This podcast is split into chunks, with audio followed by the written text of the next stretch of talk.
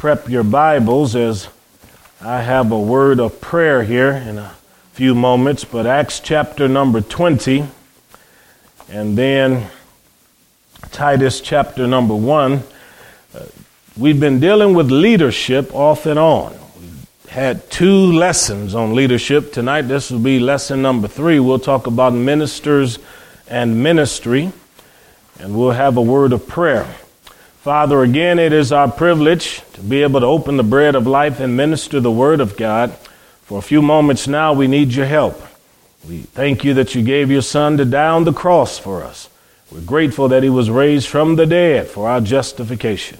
We want to remember those families connected with all the decedents these past few days, the difficulties taking place, the one survivor who's wrestling with his own forms of guilt we pray by the power of your Holy Spirit, you'll minister to all of them in Jesus' mighty name. Amen. Amen.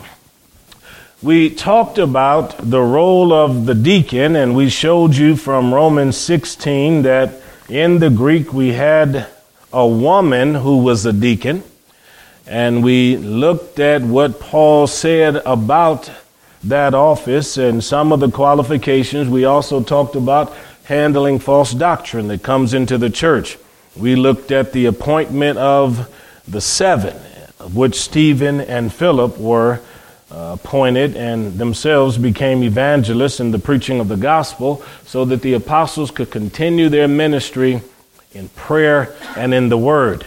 Now I want us to look at some of these elders. In Acts chapter 20, verse 17, from Miletus he sent to Ephesus and called the elders of the church. When they were come to him, he said, You know from the first day that I came into Asia, after what manner I had been with you at all seasons. Now, Paul is talking about his example and his lifestyle. These scriptures, in this particular portion, coming down to verse 28, he's explaining to them that he set a good example for them. He hasn't chased after anybody's silver or gold. He's tried to put an example in front of them that would lead them to be good leaders in that church at Ephesus. Now, Ephesus was a big city, so I'm sure there were lots of believers, and it's likely that numbers of elders were required for that.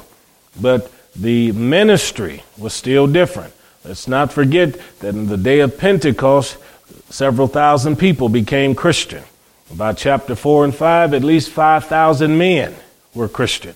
So you had a big church, but you still only had 12 apostles, and then they appointed seven other people. You might think that's not enough, but that's what they felt was appropriate at that time.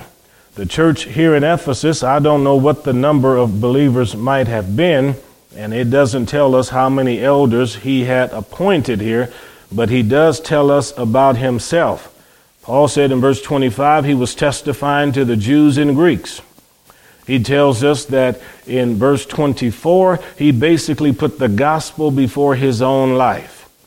His life was in jeopardy many times. He tells us in verse 27, he did not fail to declare unto them all the counsel of God. And that's where in verse 28 he says to them, Look over the flock because I'm leaving and grievous wolves are going to enter in among you. Paul is saying my absence is going to produce an opportunity for people to come in and bring false doctrine. He's saying they wouldn't do that if I was here because his presence was one that was strong. His teaching produced sound word and sound doctrine, but his departure would open it up for all kinds of teachers to come along. Now, why would that happen? Because in every church, you have babes in Christ, you have people that are carnal, you have some that know the word better than others know the word. And the elders were appointed to be able to ensure that when false doctrine came within that area, they would be able to handle it knowing what Paul taught them to do. So training is essential and the number one way that Paul trained the people was by teaching them the Word of God and by the example he set with his life. If you look at chapter 20, verse number 4, you can see the members of Paul's team. You can see that it was international. ministry teams and leadership tend to look like the kinds of people that are involved in that area. When you have ministry teams that are very diverse and people of different ethnic groups is usually because in the vicinity of that parish you have people of different backgrounds. When you have a a uh, leadership team that typically exemplifies one particular ethnic group, it's usually because that's the majority ethnic group in that area. Now, it also can mean that sometimes you have one group that doesn't trust another group. Because I've been overseas and watched where missionary organizations were all controlled by Americans, and they ensured that the people who were of that particular country didn't have any strong leadership roles. So sometimes that can be a matter of mistrust, but I still think that is a bad procedure. You can see here, Paul had people from Thessalonica, from Berea. I'm reading verse 4. He had people that were from Asia, so it was entirely international. Some of these were of Jewish background, many of them were Gentiles. Now, if we go over to Titus chapter 1 now, I want to work on this and take a little time for this. We learned in chapter 20, although I did not read the verse, that Paul went from house to house teaching the people. In the early foundational years of the church, Christians met in homes. Now, that's important to know because when you're reading this, it's easy to take our 21st century ideas of church leadership and denominationalism and then superimpose that upon the book of Acts and begin to believe that because our denomination says they go back to the book of Acts, that that's exactly how it arose, or, arose. That's, that's not entirely true. Denominationalism didn't start until the third century. At no time when you read the book of Acts or the epistles of Paul can you come to the understanding that there was one person in charge of all of the Christians on planet Earth or around the Mediterranean. At no time do you find that the churches in all these different places had to give a portion of their offerings to a headquarters in any particular place. There's no time do you find that preachers had to wear particular vestments and robes and garments. There's no stories at all in the Bible about people lighting candles or burning incense in order to produce holiness or something like that amongst the people or to create a, an atmosphere of holiness. And even communion was something that was not taken in, in, in a specific a beautiful building that had stained glass windows that had been built for that. They broke bread from house to house as families, and everybody could take communion, and it didn't have to just be a preacher's hand touching it in order for it to be made holy. So when you understand that, and you look into the scriptures, you, you can, you can see then why Paul makes some of the statements that he makes. So going from house to house, that's how they originally started. That, in fact, that's how I started here in Nebraska. Our first meetings in Red Cloud. We were going from house to house for about six months or so before we finally found a, another location. So let's, let's look then, beginning with verse number 5. And I, I, guess before I even read this, I probably ought to give you a little background on Titus. Titus was one of Paul's close assistants. Titus was involved with taking collections of money from the various churches around the Mediterranean Sea back to Jerusalem to help the poor. Titus later on is considered an apostle as one of Paul's teams.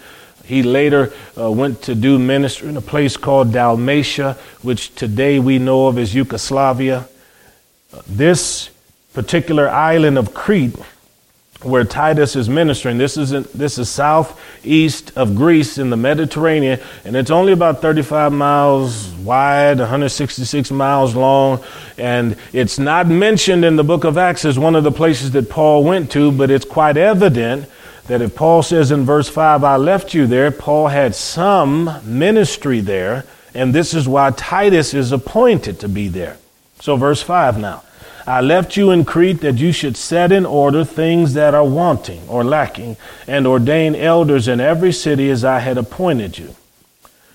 So the church has Christians in different cities, and Paul wants elders in these different cities.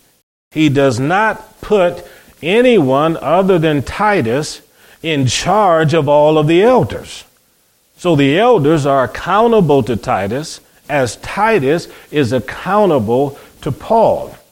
And he gives him some qualifications to look for in people that are going to have these roles as elders who are going to be teaching and ministering the word of God. He says in verse 6 if any be blameless. Now, when you read that, the first thing that comes to mind is how in the world is anybody going to be qualified for that? Because there's nobody in the church that's perfect. Not talking about perfection. It's talking about somebody that has lived a life that is exemplary so that they have a good witness and testimony within the congregation of believers as well as outside of the congregation of believers. We're just looking for somebody who, who, who's not a thief, somebody who's not known to be a liar, not somebody who's perfect, but somebody who strives to be a good person and walks with the Lord to the best of their ability and with the light and revelation that they possess. It says, the husband of one wife. So we, we can't have polygamy. We, he wasn't going to put up with that in, in the church. And, and of course, if, if we're going to get into the whole gender thing, I think that's apparent, okay? The husband of one wife. So we're talking about a guy and a gal yoked together in marriage. Paul had a number of couples who assisted him who did ministry together. Priscilla and Aquila. In Romans chapter 16, verse 7, it talks about Andronicus and Junius, who he said were Christian before him and were of note among the apostles. This is the only instance where there's any kind of a record of a lady who's given any kind of mention among the apostles. Now, here's how interesting this is. In the early patristic era, all of the church fathers understood the name Junia to be a woman. And in fact, in Julius Caesar's, uh, in his close circle of workers, he had a woman named Junia who was married to one of his assistant. So everybody always knew in the patristic era that that was a woman's name. But in medieval times, because the, the, the preachers of that time. You know, the Roman church and then the split from the Roman church to the Greek Orthodox church, so and so. They, they, they couldn't countenance the idea that she could have been a woman, so they, they, they started changing the way it was written in the Greek, so they put an accent towards the end so it had a masculine name. However, there, there's no use in ancient history of that name ever being a man's name always a woman's name. That's in Romans 16 7. So as I'm going through this, I still want you to understand that Paul had uh, couples, men and women, that had churches that met in their house and they talked to people about God and they shared the ministry and talked to people and witnessed to people about Jesus Christ. So, back here in verse 6 having faithful children not accused of riot or unruly. Well, that's helpful. Uh, you've all heard stories about PKs. We, we don't need to rehearse all the bad stories that we've heard. I, I, I do know one story of a, of a guy who didn't like preachers' kids at all. And the preachers, he, he said, because whenever the preacher and his kids came to visit his home, his mom always invited them to come stay. He said, Mom always fried some chicken and said they hardly ever had chicken except when the visiting preacher came. And by the time the preacher and his kids were done, done, there was nothing left but the wings and maybe a neck and so this one young man was so angry with these preacher kids who would sit there and eat up all that food and have a smile on their faces. They were teasing the other kids because they were getting the first choice. He said he took molasses and poured it in one of the PK's hair and just rubbed it in and then poured in flour. And of course, said his mother liked to kill him. This went on back in like 1922 or 23. But, but, but you can see that if, if, uh, if children in ministry aren't producing good things and are provoking bad things, then it's not helpful for people that are trying to operate and function in leadership because people will say, Why are you telling me about how I'm living or what I'm doing when you've got those little hellions in your house? That's what they'll say. If they don't tell them that to their face, that is what they're saying at home. And that is what they're saying, you know, amongst themselves in, in private, private conversation. So, verse 7, he says now, a bishop then must be blameless. We learned in verse 5, he said, set elders in every city. So now we learn specifically that one of the elders' functions is to be that of a bishop. We have thought because of our modern denominations that a bishop is just someone who has regional control over a bunch of preachers, when in fact the word bishop just simply means someone who has oversight of a congregation. It's very simply like a pastor. That's all. Now, there's nothing wrong with people occupying a position as a bishop in which that is st- stated, but let's remember the history of our churches. The majority of them do not go back to the book of Acts. And we have a lot of traditions in them that we think go back to the book of Acts, but don't necessarily, uh, it's not necessarily the case. The Anglican Church, they, they, they, were, they pulled out of the Roman Catholic Church because the King of England couldn't get granted a divorce from the Pope. Since he was mad, he just decided, I'll start my own church. And he did. And so that's why we have the Anglican Church today. The Coptic Church goes all the way back to the fourth and the third century, but the Coptic Church at one time, like the Maronite Church of of Lebanon and parts of India, they at one time had been affiliated with the main church that at one time was in Syria. But they had splits and broke off and wanted to do their own thing. And many of our Protestant denominations that go back to the Protestant Reformation are connected with one individual, and they severed themselves from what was going on in the main church because they wanted something different that they believed was closer to Scripture. So when we look at this, then, these principles are supposed to apply to everybody. The bishop then must be blameless. That's important.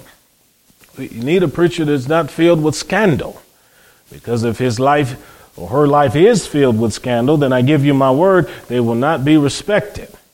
I've said this a thousand times, and you hear me say a thousand more times while I'm here. However anointed a man or woman is, they have no more power over people except what they have to influence them. And the main thing they have that gives them the ability to influence them is respect.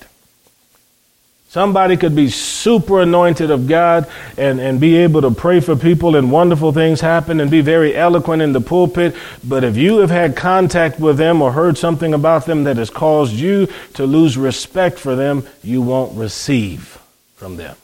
You just won't listen to them. You turn them out, tune them out. You turn the, the channel when they come on. It doesn't matter how many other people tell you how wonderful they are. You just won't listen to them at all. So when we come back to verse 7 then, that bishop should be a steward of God, understanding that his role in ministry is as a servant of the Lord and everything that's committed to his care belongs to God. A shepherd has sheep that he's supposed to pastor, but the sheep belong to God. They don't belong to the, sh- to the bishop, to the pastor.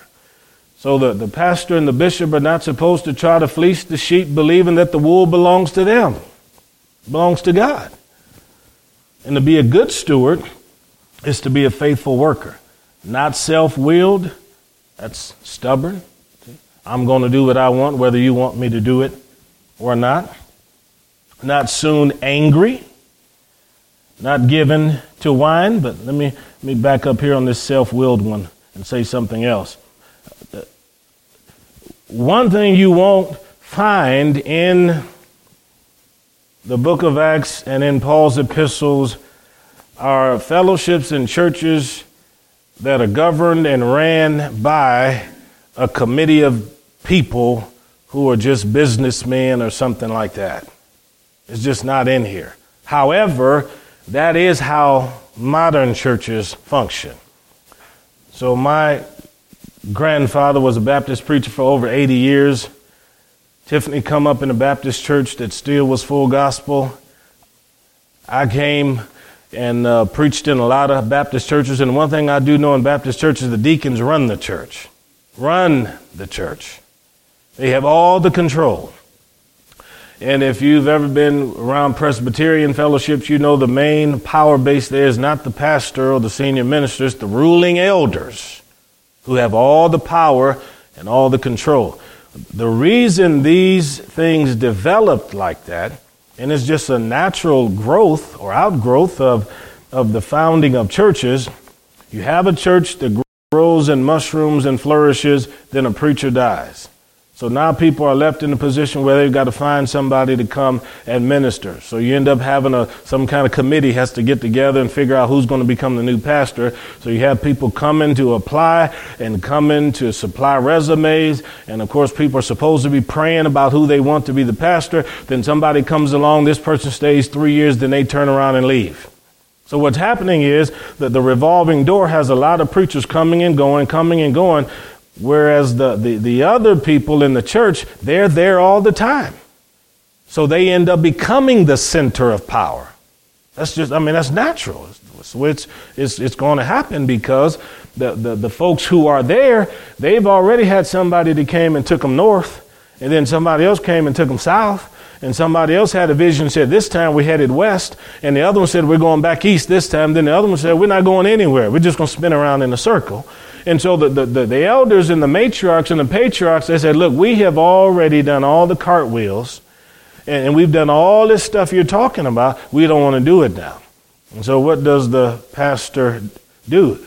He waits to the middle of the night and calls for the U-Haul. And then he moves off to the next location. Well, the, the whole point is the, the power base was established because of the residency of those that are there. It's only natural, folks. That's just the way everything functions in, uh, in life. But here in verse 7, because uh, Titus is involved with the initial founding of these churches, he said, You make sure you empower people who are not stubborn, self willed, not quickly angry. How come you don't want a preacher to be uh, very, very, very swift to be mad because you don't want a preacher up in the pulpit fighting you in his sermons and messages. The last thing you want is some uh, meeting to go on privately, and then the preacher gets up and just embarrasses everybody. And do you know that that board member doesn't like you anyway? He said, "Sister, sister scoundrel, he doesn't even like your dress." See, that's that's the kind of stuff that has happened I hope it doesn't happen out here, but it certainly has happened. You don't want a minister like Peter Cartwright was on a few occasions, who was a great Methodist camp meeting preacher. But Peter Cartwright, he was he was one of these guys that would carry a pistol and, and invite people down to the altar, and the power of God would fall. And then at the end of the meeting, if somebody got upset and said something he didn't like, he'd invite them outside the tent. And then he'd go out there and do whatever he needed to do. Then he'd come right back in and start praying for the people again. Well, you probably wouldn't like a pastor like that for too long, I don't think. So, not somebody who's swift to anger, not given to wine. This, this, this bears uh, an extended statement because you, you only have a, few denominations that even really permit all of this. So typically, and I'm saying this because I've known of a lot of closet alcoholic pastors, okay? So whether we're talking about Presbyterian, Lutheran, Episcopalian, usually you'll have some of this going on because they don't see anything wrong with imbibing in liquors, strong drinks, spirits. Whereas the, the churches that came out of the 19th century holiness movement, your Nazarenes, your churches of Christ, your uh, Pentecostal churches and things like that, they have a zero tolerance for any kind of liquor. The, the issue then, and, and Baptists typically come out of that holiness movement too, although I, I, I know when I used to stand in churches and they receive members in and then they'd read the Baptist covenant, then there's the sentence in there, we further endeavor to abstain from the sale and use of liquor. And then we had people in the congregation that owned bars. Okay? Even though we recited that uh, nearly every week. But the point is this if, if, if somebody enjoys a sip and they, they've got strong appetites for that stuff, pretty soon a sip is going to be a swallow, a big swallow. Then it probably might turn into half a cup. Then it may turn into a full cup. Then before you know it, you're, you're dealing with uh, somebody who's drinking two or three glasses a day. Then it may turn into a, a, can of beer, then a six pack, maybe a 40 ounce, and then it just gets bigger and bigger, and the liquor gets stronger and stronger as the body's acceptance of it builds up. You know, it loses any sense of resistance, so it builds up a greater appetite for it. And, and pretty soon, we have preachers that are in the pulpit that are inebriated. I'm not going to give any personal examples, but I know a bunch of them. Preachers that show up in the pulpit intoxicated and preach the gospel, and the people in the congregation don't want to say anything to him about it because they said if we tell him what he's doing is wrong, then we all have to stop doing it. Okay? Well, if a, if a person gets up in the pulpit and they're tipsy, somebody ought to go help them out of there as quick as possible because more damage is being done by allowing that scene to continue and perpetuate itself week after week than would be done if you got him out of there and got an elder up there and started reading Bible stories or something like that out of the scripture. Much better that way. So he, he should not be violent, according to verse 7. Don't want somebody fighting. Not given to filthy lucre. He's not somebody who is trying to chase after money and make a gain of the people. There are people who, who lay awake at night and dream up inventions of how to get people's money out of their pocket. A, preacher has to be wise. It, it's, it's a privilege, it's a blessing, it's an honor to pastor people of wide and varied economic backgrounds. So whether you're dealing with people that are poor or whether you're dealing with people that are wealthy, it takes a whole lot of wisdom to deal with that and not cater to the one and then ignore the other. But some ministers can't do that. They are, they are wrapped up in the esteem and prestige that their that pulpit possesses, the name that their church has, and so they're interested in making sure they spend a significant amount of time with the ones that have the money. Because the ones that have the money are going to back what they're doing.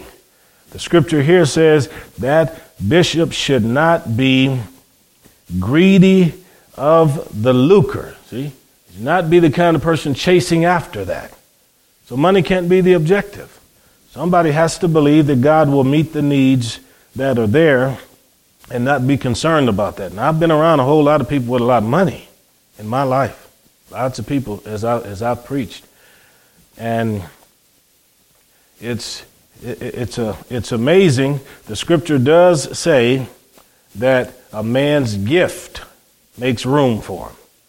So it, it, it is true. Sometimes somebody give a big gift to a ministry and then they may end up with access. I don't like that. I don't think that's that's a that's a good way to do things. But when when we used to, I used to be in the military and, and was preaching in the Middle East and working for the embassy, you talk about people with power and money. Lots of power, money, influence, and affluence. Some of the preachers I've been connected with, Brother Swaggart, I've seen them raise millions of dollars in offering on a single night. Millionaires walking down the aisle, dropping in a check, and the people over here are counting the money as it's coming in. 200,000, 450,000, 1 million. a lot of people with money.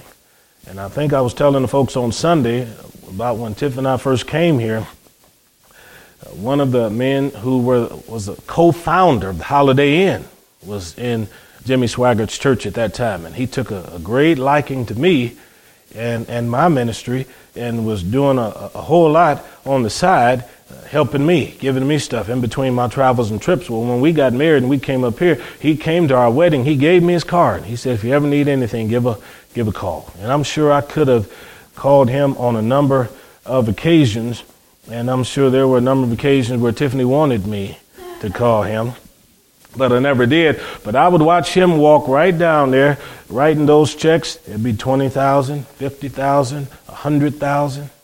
See? A preacher cannot be the kind of person who allows himself to be manipulated by monies. And when it happens, it's bad for the church because people will quickly be able to recognize it even if he doesn't see what is taking place. You've got to treat everybody everybody the same. Verse 8, a lover of hospitality. Got to have a big heart. A lover of good men. That's an interesting thing to say. Why would a preacher be a lover of bad men? Well, let me tell you the story from Nehemiah chapter 13. The priest in Nehemiah's day had become friends with an Ammonite by the name of Tobiah. The Bible says that Ammonites were not supposed to be allowed in the tabernacle, in the holy place. You know what Elisha, Elisha did? He not only allowed Tobiah access to the, to the temple area, he built him an apartment in the temple. Let the Ammonite come there, and you know what room he lived in? He lived in the treasury, where the Jewish people were supposed to bring their tithes and their offerings. So, what did the Jewish people do? They stop tithing. They stop giving. And when, whenever people in a church think that leadership is corrupt, they'll withhold their funds. They'll do it every time. I've seen them try to starve out preachers. I've seen folks withhold tithes because they knew a preacher was in adultery. I've seen people withhold tithes because they thought the money was being abused. You said, well, what are you supposed to do? I guess that's all you can do. If, if nobody wants to deal with the issue of corruption and is afraid to ask someone to step down, then I guess the only res- resort left is to hold on to your finances. I'd rather do that than give mine to somebody who's stealing and abusing it, not using it for the kingdom of God. The preacher should be a lover of good men, not a lover of wicked men. See? Giving them access. Sober, see? not allowing his mind his rationale to be governed by other things, just, see, talking about righteous, holy, self explanatory, temperate. This person should be modest, in the way that they conduct themselves. And then verse 9, holding fast the faithful word as he hath been taught, that he may be able by sound doctrine both to exhort and to convince the gainsayers. The number one way to change people's lives in the church is by the faithful proclamation of God's word. It's not by arguing with people. It's not by trying to twist people's arm about this or that. Present the facts, present the truth, and then allow the truth to set people free. Anytime you come out here on a Tuesday evening or on a Sunday evening or wherever you're in church on a Sunday or whatever day of the week, when you voluntarily go to that place, you sit down in that pew or that chair, you are allowing that word to judge you. You are voluntarily allowing that preacher to preach a word that's going to judge your actions. If your actions are good, then you're going to be found innocent. You're going to be acquitted. You're going to feel good about what's being taught. If you're guilty, you're going to be convicted by the Holy Spirit, and the whole time the teaching is going forward, you're going to be wishing you were somewhere else. That's what happens. The Spirit of God works in our life to either accuse us or to excuse us. So it's a matter of what we're going to allow the Word of God to do in, our life. And if you choose to hold your opinion that you've held for decades or for two days, if you choose to, uh, to, to continue to retain that opinion even after truth has come to you, you've allowed that opinion to become your God because your life is ordered and regulated by what you think and believe. Mm-hmm. Yeah. Holding the holding fast the faithful word. So a preacher should be adequately taught God's word so that they can ad- adequately teach God's word. That's why the word says, not a novice, lest being lifted up fall into the pride and condemnation of the devil. Somebody who just became a Christian, it's a bad thing to put them in a position as a shepherd. Reminds me of one preacher, uh, Brother Brankel tells the story of how he became a pastor when he was 15 years of age. Said he had no business pastoring a church. But here he was out in the country, and here were some people having marital problems, and here he was 15 pastoring the church, still living at home. And so the couple came to him and, and they were needing some marital counseling. He asked them what the problem was, and they were talking about everything that was going on. And he, he just told the husband, he said, Look, the only way you're going to fix this, you, you're going to need to take Listerine. That's a 15 year old, that's all he knew to tell him. Okay? So if if you have a kid leading it, then a kid's going to give you kiddish insight. You understand? This is why the scripture is very plain here. Somebody who has been taught God's word needs to be able to teach God's word. And then with sound doctrine, they'll convince the gainsayers. Now, I'm, I'm teachable when it comes to God's word, and I'm interested in in what people uh, believe. And if people have questions, I don't mind people asking questions. I'll try to answer them. If I don't know, I just say I don't have the answers. And I certainly believe that if anything is taught publicly from the pulpit, then the people listening have the right to ask a question about it. See, that's just the way it is. And if you find somebody who gets upset because you're asking a question about something they taught publicly, that's a character flaw in that preacher. See? Don't say anything publicly that you don't want people to ask questions about. However, I don't preach anything that I don't believe is a strong conviction of my life. If I didn't believe it, I wouldn't say it. Yeah. It's, it, it's a principle that I'm convinced of, but if, if I learn that something is incorrect, then I, I change it. Just like when I was a teenager, I grew up in a, a church that, that taught that sanctification was a second blessing. So, like the Wesleyan, the traditional Wesleyan doctrine of sanctification is that even though you're now a Christian, you still need another blessing that'll make you holy. It'll help you live holy. So the majority of Pentecostal denominations that came out of the 19th century, they held to some kind of Wesleyan doctrine of sanctification. So that'd be your Church of God, Cleveland, Tennessee.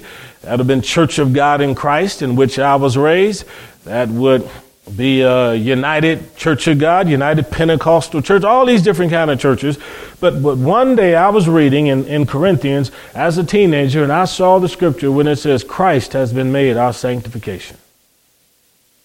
Christ has been made our sanctification. Then I realized I did not have to be in the altar praying, asking God to give me some special blessing or shaking that's going to make me holy. I realized instantly that I'm made holy because of my relationship with God, and that sanctification is nothing more than growth in grace and in knowledge. The more I increase what I know, the more I change how I live. And that's how God sets me apart from one thing to set me apart unto something else. He sets me apart from this, then in the next stage, He sets me apart from that. So, this is what a preacher is able to help people to see through the teaching of the Word of God. And this is what keeps us from going from one doctrine to the next. See? Sound doctrine. Let me give you some bad doctrine. Um, years ago, there was a traveling preacher who was telling everybody that in her meetings, God was sending feathers from heaven feathers. Okay? Now, I don't know if they were bird feathers or feathers out of a pillow, but feathers were appearing on the sanctuary floor. There was a, a, a preacher named Lester Sumrall who doubted all of this. So Lester Sumrall told Willie George in Tulsa, Oklahoma, get your camera crew and go to the meeting where the lady is.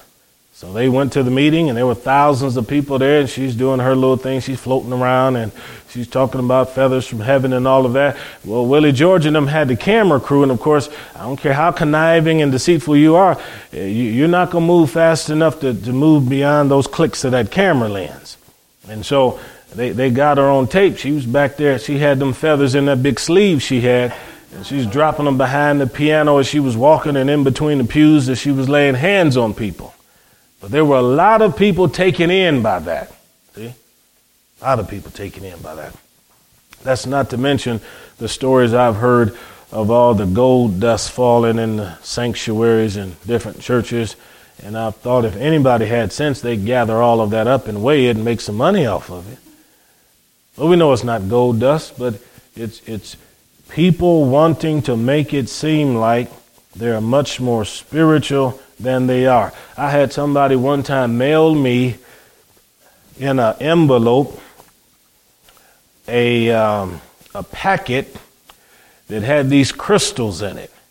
And they said, now if you're sick, you take these crystals and you run you some bath water and you drop these crystals in there and it's going to produce this wonderful aroma. And as you're sitting there bathing in that water, that sweet aroma that we've prayed over, all of us and our staff, that's going to be like a healing ointment and it's going to make you whole. Folks, I'm telling you, that's borderline witchcraft. You hear me? That's borderline witchcraft there. That kind of a thing is not good at all. And so these kinds of things I've heard over and over and over again in that church, there has to be a discernment between what is of the world, the flesh, or the carnal mind, and the devil. See? And sometimes people just lay around dreaming up ways to, to cause you to believe that they're spiritual and that they will, uh, you'll get a good return off of your donation towards them. Paul said to Titus, if you're going to be on that island and that thing is going to stand, you've got to convince them by sound doctrine. Not by shenanigans, but by sound doctrine. And good things will happen. And so we'll we'll stop right here uh, for now, but you can see in the the succeeding verses there it talks about a lot of different kinds of folks that need to be dealt with, whose mouths need to be closed because there are a lot of fables and teachings out there that'll lead to deception. Folks, the church needs to be a place where God's word is proclaimed. Yeah. If if if if all we were going to do in the church is get up in the pulpit and read somebody else's book and not take the time to read this scripture, then I don't think that'd be good for you. But over in Ohio, where I'm from, there's a little town where Norman Vincent Peale was from. And his name is very popular in that town. They got streets and all kind of stuff that's named after him. He was really into this whole positive thinking thing, you know. You are what you think and all of that. And, and let's not forget, there's a verse in the Bible that says, as a man thinketh in his heart, so is he. So typically people start with a principle of truth, build upon it, and then go crazy.